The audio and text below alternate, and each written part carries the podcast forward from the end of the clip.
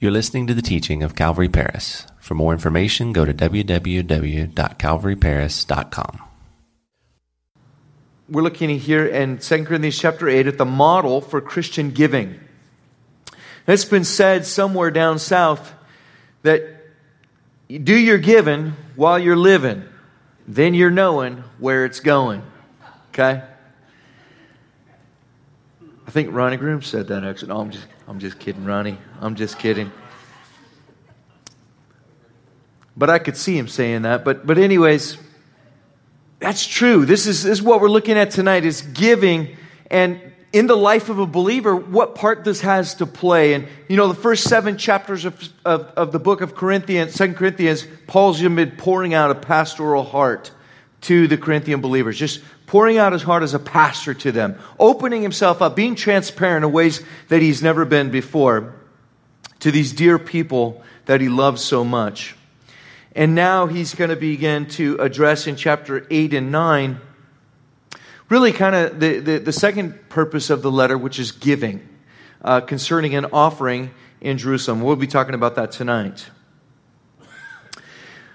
But speaking of giving, there was a pastor who was talking to his friend who happened to be a farmer, and he asked him at one point, he said, Hey, if you had a 100 horses, would you consider giving me 50? And the farmer said, Well, yeah, of course I would. And he said, Well, what about if you had 100 cows? Would you give me 50 of them? He said, Well, yeah, I'd, I'd certainly think about that. Yeah, I would.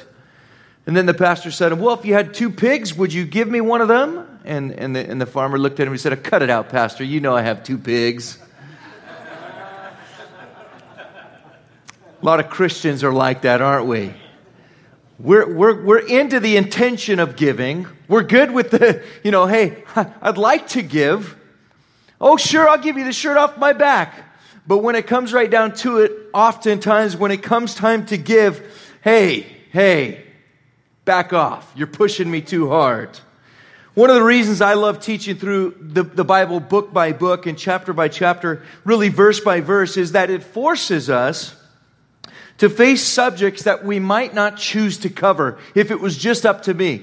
I, I, I, don't personally love to, you know, talk about giving a lot, especially when I see it being abused in, in, in much of the church today.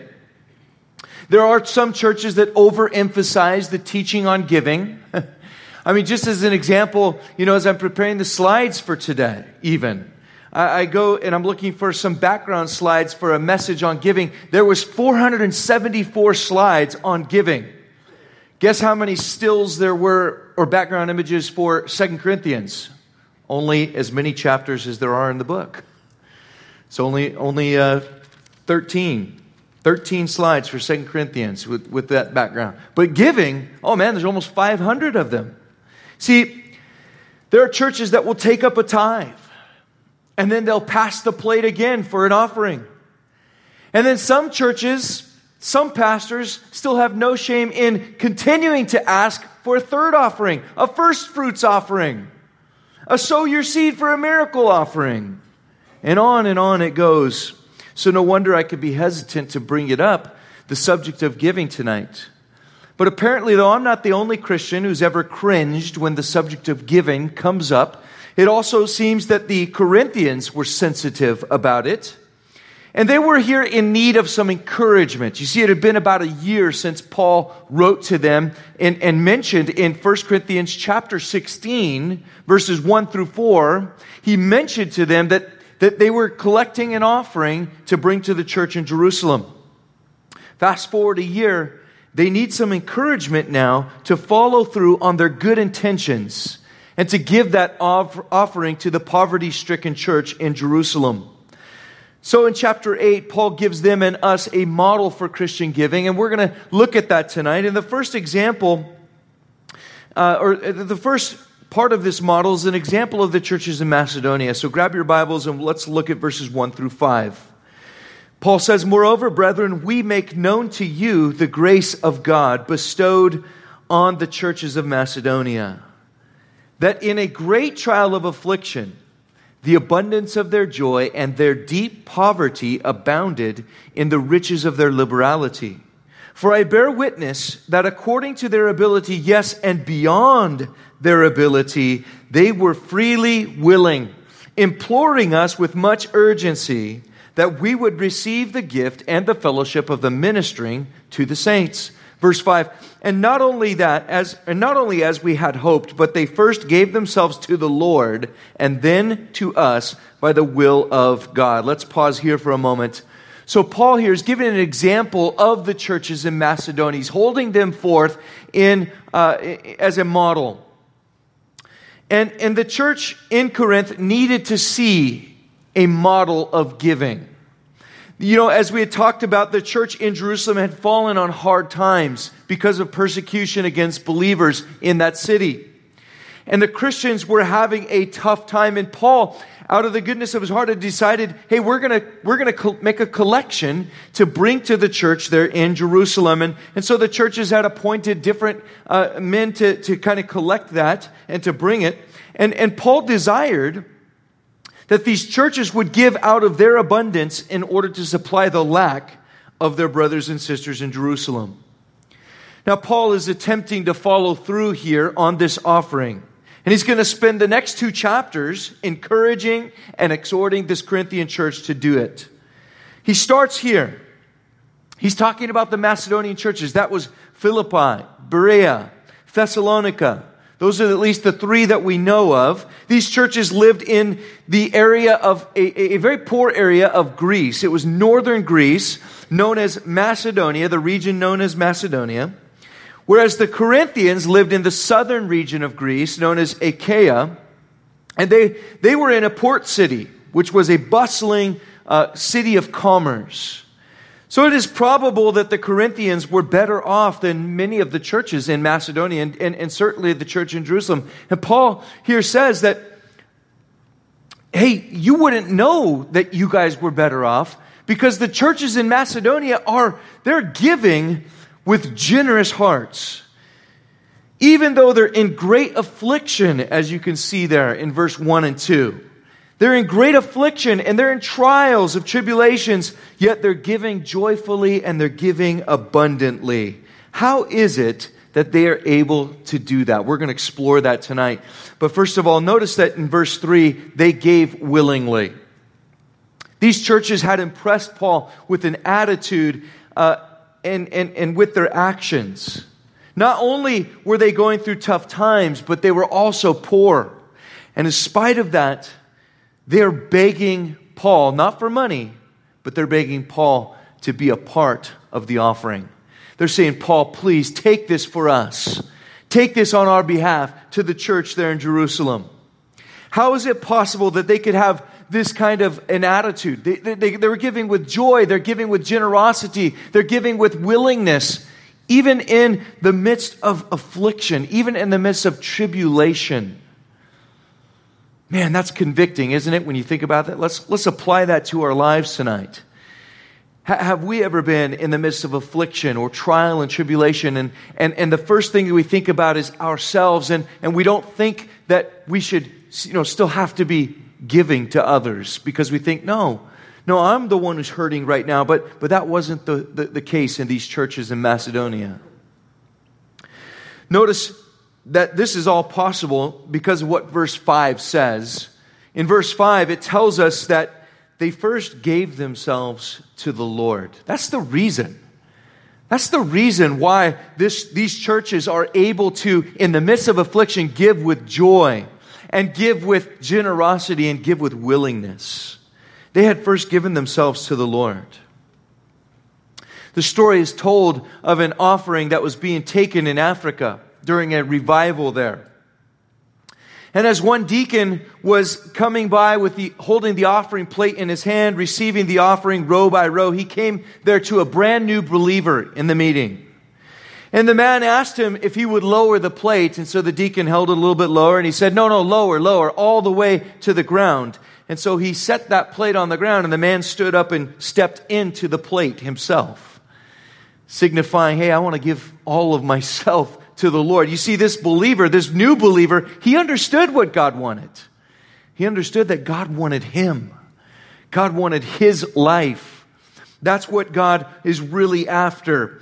You see, when we give ourselves to the Lord, when we surrender to Him, we find ourselves uh, able to also give resources and support to God's purposes and to God's causes in the world. Even if that resource is our time, even if that resource is something that we know and, and can help out with.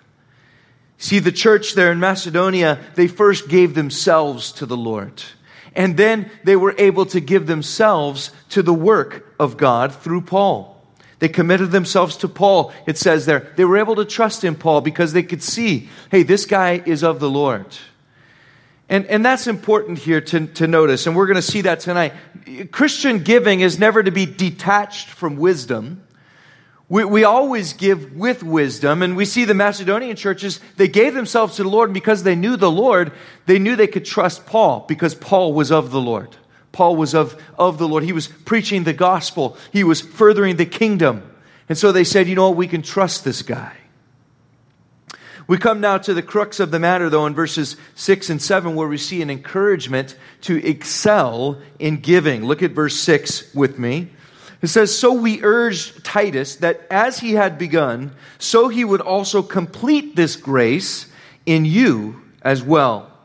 In verse 7, but as you abound in everything, in faith, in speech, in knowledge, in all diligence, and in your love for us, see that you abound in this grace also.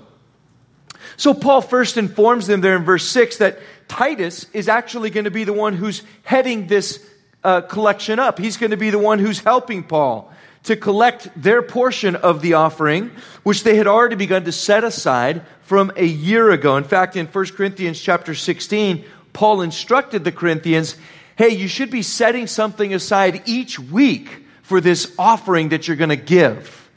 And, and, and, that's an important principle within giving. We're not, we're not going to focus on that tonight. We're going to look at that next week. But right now, Paul is coming really to the main issue, especially in verse 7. The main issue is that he's exhorting this, this, this church to excel in their giving. The Corinthians, you see, they had an abundance of spiritual gifts. If you notice there in verse 7, Paul mentioned several of them. They had great faith, great, speakers, great knowledge, and even supposedly a great love for Paul. But Paul is challenging them here. He's saying, look, He's really building up his exhortation here. He says, Listen, if you're really so great in all of these things, including your love for me, then make me proud by being good at your giving too. In other words, put your money where your mouth is, right? That's a saying that we have here in the United States. But that's essentially what Paul is saying. He's saying, Look, you guys, you've got all these great gifts. You, you, you've testified of how God is moving in your midst and, and all the amazing things He's doing. But now you need to show that you have love for other, other believers by meeting their needs in a practical way. Notice that Paul says there in verse 7 that giving is a grace. Giving is actually a grace, it's a work of grace in our hearts. He's referring to what God has done in us and what God wants to flow out of us. So notice when, when Paul says that giving is a work of grace, he's referring to the fact of what God has done in us first.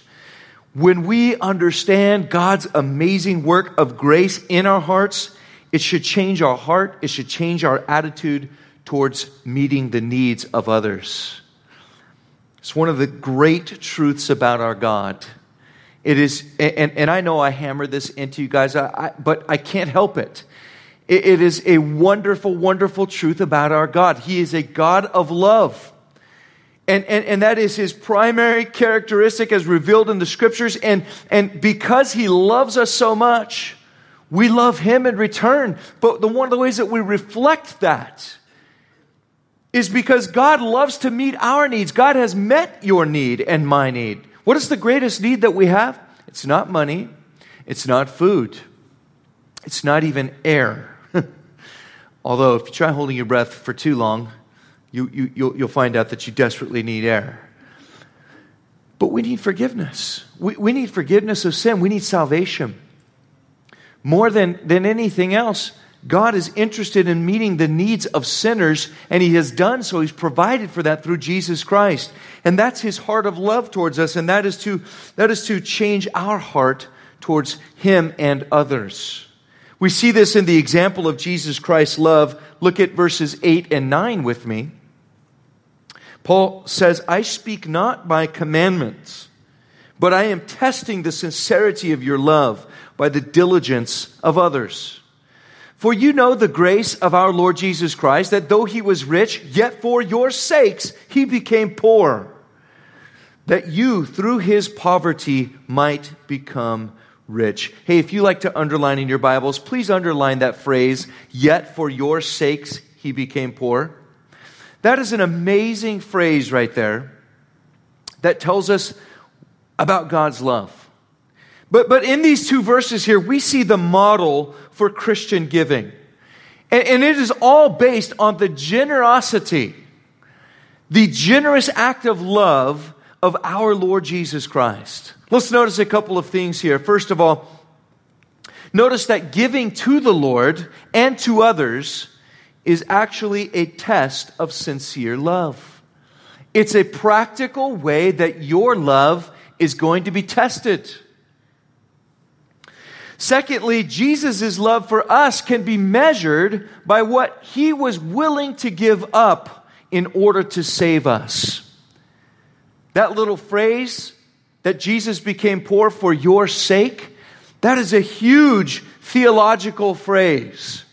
The, the, theology behind it is amazing. In fact, if we were to, to, to look at the theology behind it, it would take us to Philippians chapter 2.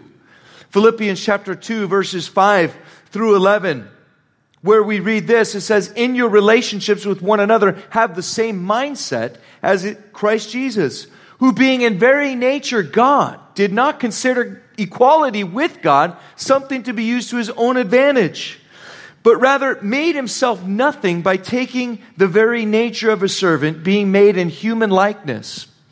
And being found in appearance as a man, he humbled himself by becoming obedient to death, even death on a cross. Therefore, God exalted him to the highest place and gave him the name that is above every name, that at the name of Jesus every knee should bow, in heaven and on earth and under the earth, and every tongue acknowledge that Jesus Christ is Lord to the glory of God the Father. These verses tell us that Jesus Christ was rich beyond comparison. He was rich beyond what you and I think of as rich. There is no earthly comparison to the riches that Jesus Christ held. And yet, he didn't consider that. He did not consider equality with God something to be held on to. In fact, for your sake, the scripture says it, for your sake, he became poor. For your sake, he said, it's worth it to give all of this up that I might become a man, that I might come to the earth and save the lost humanity. Those that are lost, those, those that, of course, are going to put their faith and trust in Jesus Christ. So, because of this decision to become poor for us, we now have the opportunity to become rich. Not in material goods, but in salvation. Now, this is where a lot of the health, wealth, and prosperity teachers get off, isn't it? You see, they, they, they like to major on the material wealth portion of life. And, and they like to major on this idea that, hey, Jesus is rich, so we should be rich. But they fail to understand that Jesus Christ's riches were never material goods of this world. Jesus said, Hey, uh, foxes have holes, birds have nests, Son of Man has nowhere to lay his head. His focus was not material goods. In fact, the, the only wealth that material, or the only uh, um, value that material goods have, according to what Jesus teaches us, is, is how, how they aid us in our relationship with Jesus Christ, how they might aid us in our walk and our relationship with the Lord. So, so if they hinder that, they'd have no value. And, and what we have to see and what we have to realize here is that Jesus, through the gospel, he has given the whole world an opportunity to become truly rich. Through the gospel, as we place our faith in Christ, we become participants, the Bible says, of the inheritance of Jesus Christ. Now, I don't know about you guys, but, you know, earthly inheritance, that can be something that, that is, is just an awful thing for families. They struggle with, you know. You start talking about money, you start talking about material possessions, man, people get divided, don't they? And, and it gets ugly fast. But listen, Jesus doesn't want us focused on that inheritance. He wants us focused on His inheritance. The heavenly inheritance above is so much greater and of so much more value than anything this earth has to offer. And so that's the model right there in verses 8 and 9 for all of Christian giving that Jesus gave generously to all mankind, asking nothing in return, and now he sends us to share the good news of salvation with others to let other people know about God's generosity, about His goodness, about His love. In fact, Jesus instructed His disciples in Matthew chapter 10 and verse 8. He told them to go, He sent them out. He said, Heal the sick, cleanse the lepers, raise the dead, cast out demons. Freely you have received, freely give. I love that verse. Freely you've received, freely give. Jesus says, Look, what, what I've done for you guys, Take that, go out, and to the best of your ability, in your own way, according to your personality, how I've made you, go do that to everybody else. Freely, you freely receive, now go freely give. Guys, one of the greatest things about Christianity is, is how it has affected and impacted the entire world. Because people whose hearts have been overflown by and, and impacted by the grace and the generosity of God for them, they have in turn gone out and shown the love of Christ to their fellow man, believers and non believers alike, and just look for ways to, to, to, to love on people and to improve the quality of life, to share the gospel hand in hand with all of that. Guys, it's amazing when you think about it. It really is. And that's why I think it's going to be so devastating when the, the, the, the church gets raptured and taken up out of the earth. Because all of a sudden, all of these people who have a spark of light, the light of God's grace shining in their hearts and reflecting in their lives, they're going to be gone. And darkness is going to reign. We really, I, I, hope that we strive to have this attitude here at Calvary Chapel of Paris. I mean, it, it's really my heart you know, to give out what I've received. And, you know, I, I don't have, you know, any special skills. Ask my wife. I can't repair hardly anything. I'm, I'm horrible at that kind of stuff. Really bad at mechanic type stuff and fixing things at home and things like that, you know. I mean, I usually have to wait till her dad comes, okay, for her to, you know, help me out, you know, or my dad to come and help me out with that kind of stuff. I'm just bad at it. But, but I've taken some classes I've taught through some of the, the Bible, and whatever I've got, hey, I want you to know, I want to make it available to you guys. Uh, my heart is that you would grow. My heart is that you would be discipled, that you'd be raised up, that you would be brought to a place in your Christian walk where you're able to go and to give out what you've freely received here at Calvary Chapel of Paris. And, and you know, it's a great principle. As you guys come to Wednesday nights, as you come to Sunday mornings, I pray that you take what, what is taught and you go and you find somebody to share what you learned. Even if it's your wife, even if it's your kids, even if it's, you know, a friend at work. Say, hey man, we were studying, we were studying this passage and the Lord spoke to me about this and it was really, it was really neat. Something that simple is giving away freely what you've received. And you know what? God is going to bless that principle. He's going to bless that in your life. Well, we're going to continue here back in, in 2 Corinthians chapter 8. Paul now gives some advice on how to give. Some advice on how to give. Verse 10. Really practical advice. He says, And in this I give advice. It is to your advantage not only to be doing what you began and were desiring to do a year ago, but now you must also complete, or you also must complete the doing of it.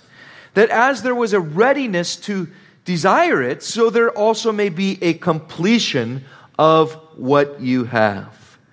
For if there's a first, for if there is first a willing mind, it is accepted according to what one has and not according to what he does not have. For I do not mean that others should be eased and you burdened, but by an equality, that now at this time your abundance may supply their lack, and that their abundance also may supply your lack, that there may be equality. Now I want to pause right here really quickly. I, just want to define equality here, okay? Uh, Paul is not talking about socialism, just in case you're wondering, okay? Socialism is somebody coming and by force taking your goods to distribute to those who don't have. And, and it's never a good thing, okay? It's never a good thing. You can, you can see many countries around the world that are experiments in socialism that, that, that fails every time. Why? Because of human nature. Human nature is corrupt. Um, that's, that's the Christian worldview, that's the Christian perspective. The equality that Paul is talking about here is an equality that's motivated by love. It's an equality that comes from a family gathering together and realizing, hey, there's someone in my family that's hurting right now. There's someone in this family, and, I see them, they're struggling to make ends meet. They're struggling. You know, before I came into church tonight, I, I, I saw their tires and they're threadbare, and, and I see the metal showing, and, and, and I want to do something about it.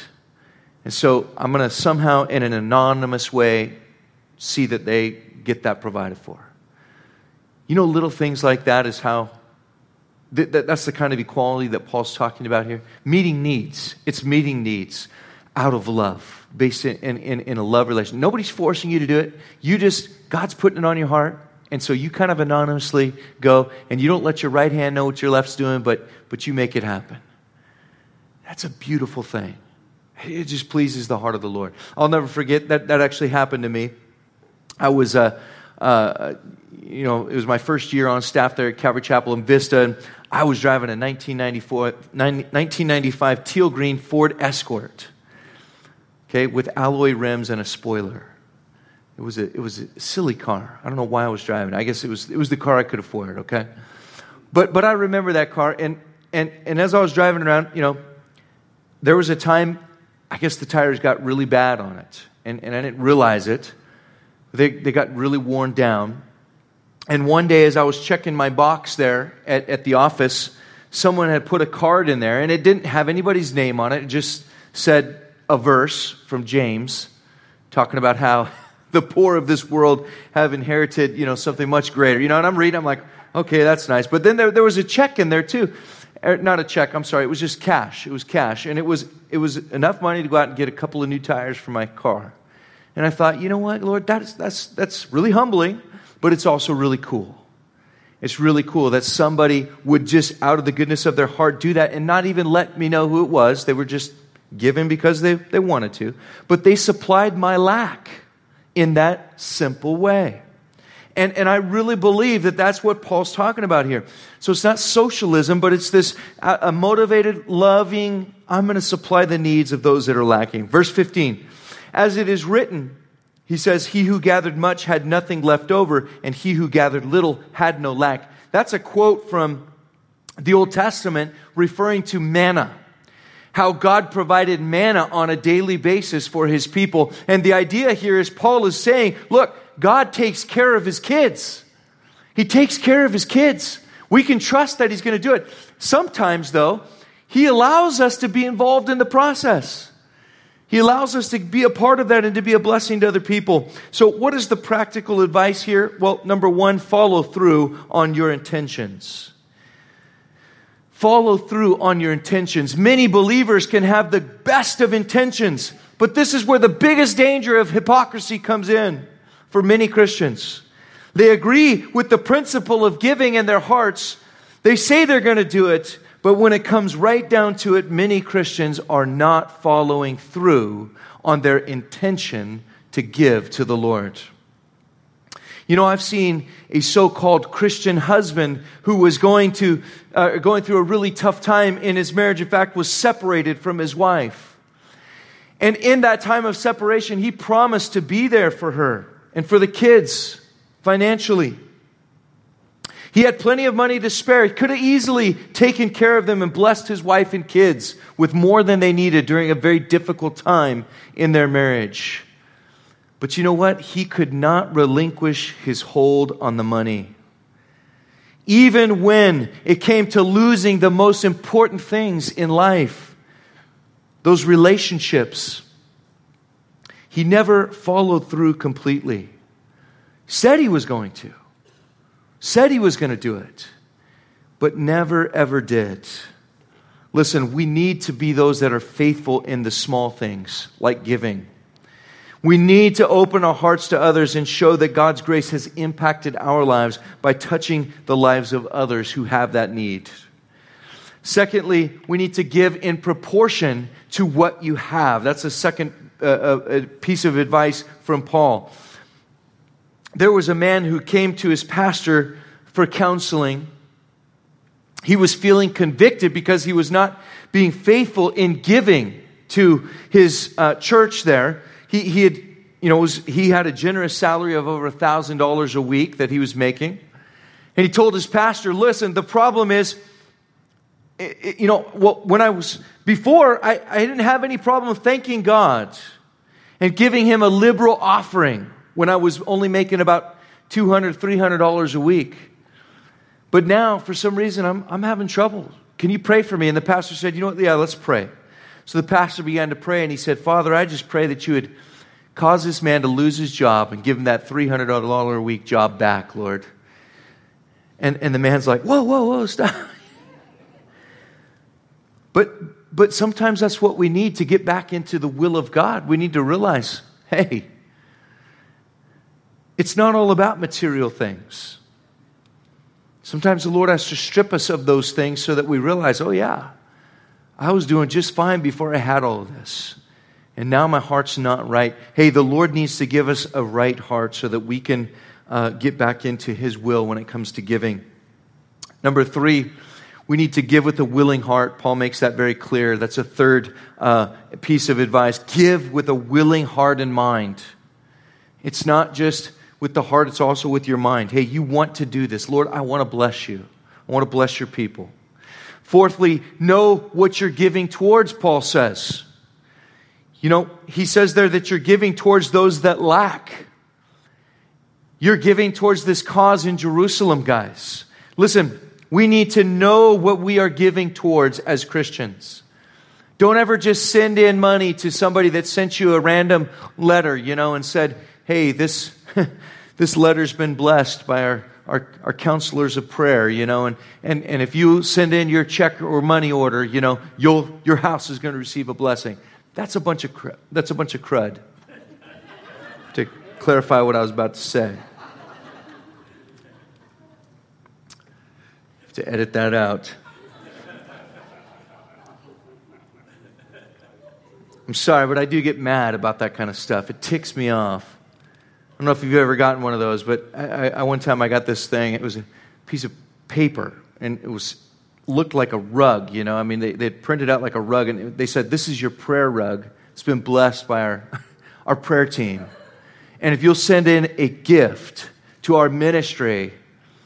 That blessing will be received in your household, you know. And, and I'm just looking at this. I'm like, this is a piece of paper, you know? You got to be kidding me. But, but unfortunately, there's people out there like that. There's people that are fleecing the flock. It's disgusting in God's sight.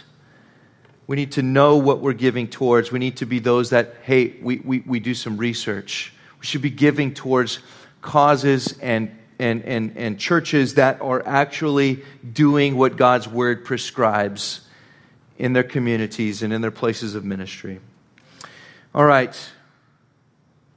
Lastly, Paul's advice is that the goal is to provide for each other's needs. Again, that's the goal in our giving is we're providing for needs. Let's make sure we're providing for needs. All right, last we're going to finish this chapter real quick here. 2 Corinthians chapter 8 verse 16. Paul gives assurance of integrity and accountability. It says, But thanks be to God, who puts the same earnest care for you into the heart of Titus. For he not only accepted the exhortation, but being more diligent, he went to you of his own accord. And we have sent with him the brother whose praise is in the gospel throughout all the churches. And not only that, but was all, who was also chosen by the churches to travel with us with this gift which is administered by us to the glory of the Lord Himself, and to show you and to show your ready mind. Avoiding this, that anyone should blame us in this lavish gift which is administered by us, providing honorable things, not only in the sight of the Lord, but also in the sight of men. And we have sent with them our brother, whom we have often proved diligent in many things but now much more diligent because of the great confidence which we have in you. Verse 23 If anyone inquires about Titus, he's my partner and fellow worker concerning you. Or if our brethren are inquired about, they are messengers of the churches, the glory of Christ. Therefore, show to them and before the churches the proof of your love and of our boasting on your behalf. So, Paul wraps this up here by ensuring the credibility of Titus and the other brother who are coming to collect the offering from the church in Corinth. He lets him know look, these men are okay. They're with me. Titus is my partner. This other guy's been chosen by the churches. He's a credible guy. Secondly, Paul establishes accountability. He tells them, listen, we want to be blameless in the way that we do this. And so we're going to do this in an honorable way. We're going to deliver this honorably. He establishes accountability. And then, thirdly, Paul also encourages them to make him proud. Paul encourages the, the, the, church there to make him proud by coming through on his behalf. He's been boasting about him, talking it up, how the Corinthians are going to come through. Now he says, Hey, make me proud. Make me proud. You need to do it. Follow through. Now, next week, we're going to wrap up the section on giving. And Paul is going to give us some good insights into the grace of giving. We're going to put it all together next week, kind of taking things from this week, but also looking at chapter 9. And I, I also want to try to answer some common questions about giving that Christians today have. And, and I'd also like for you to be thinking of something. If, if you've got a question about giving, I want to take a few minutes at the end of next week's uh, Wednesday night service just to, just to field any questions that you guys might have about giving. I know it's an area where Christians can have some questions. So, so be thinking about that. If there's a question on your heart about, you know, giving, tithing, and, and, and, and all of those things, we're going to look at that. And, and, I would love for you to ask that question next week when we wrap it up. Um, but tonight, let's remember this about giving. Number one, God's model for our giving is how he gave himself. That's the model. And, and Jesus didn't just come to die for a few people, He died for the sins of the whole world. He, he, he came, God, God gave His only Son because He loved the world, John 3.16 tells us. So let's remember that. We're not commanded, uh, and, and then secondly, what we can take away from tonight is that we're not commanded to give, but God's goodness, love, and grace should compel us to give, okay?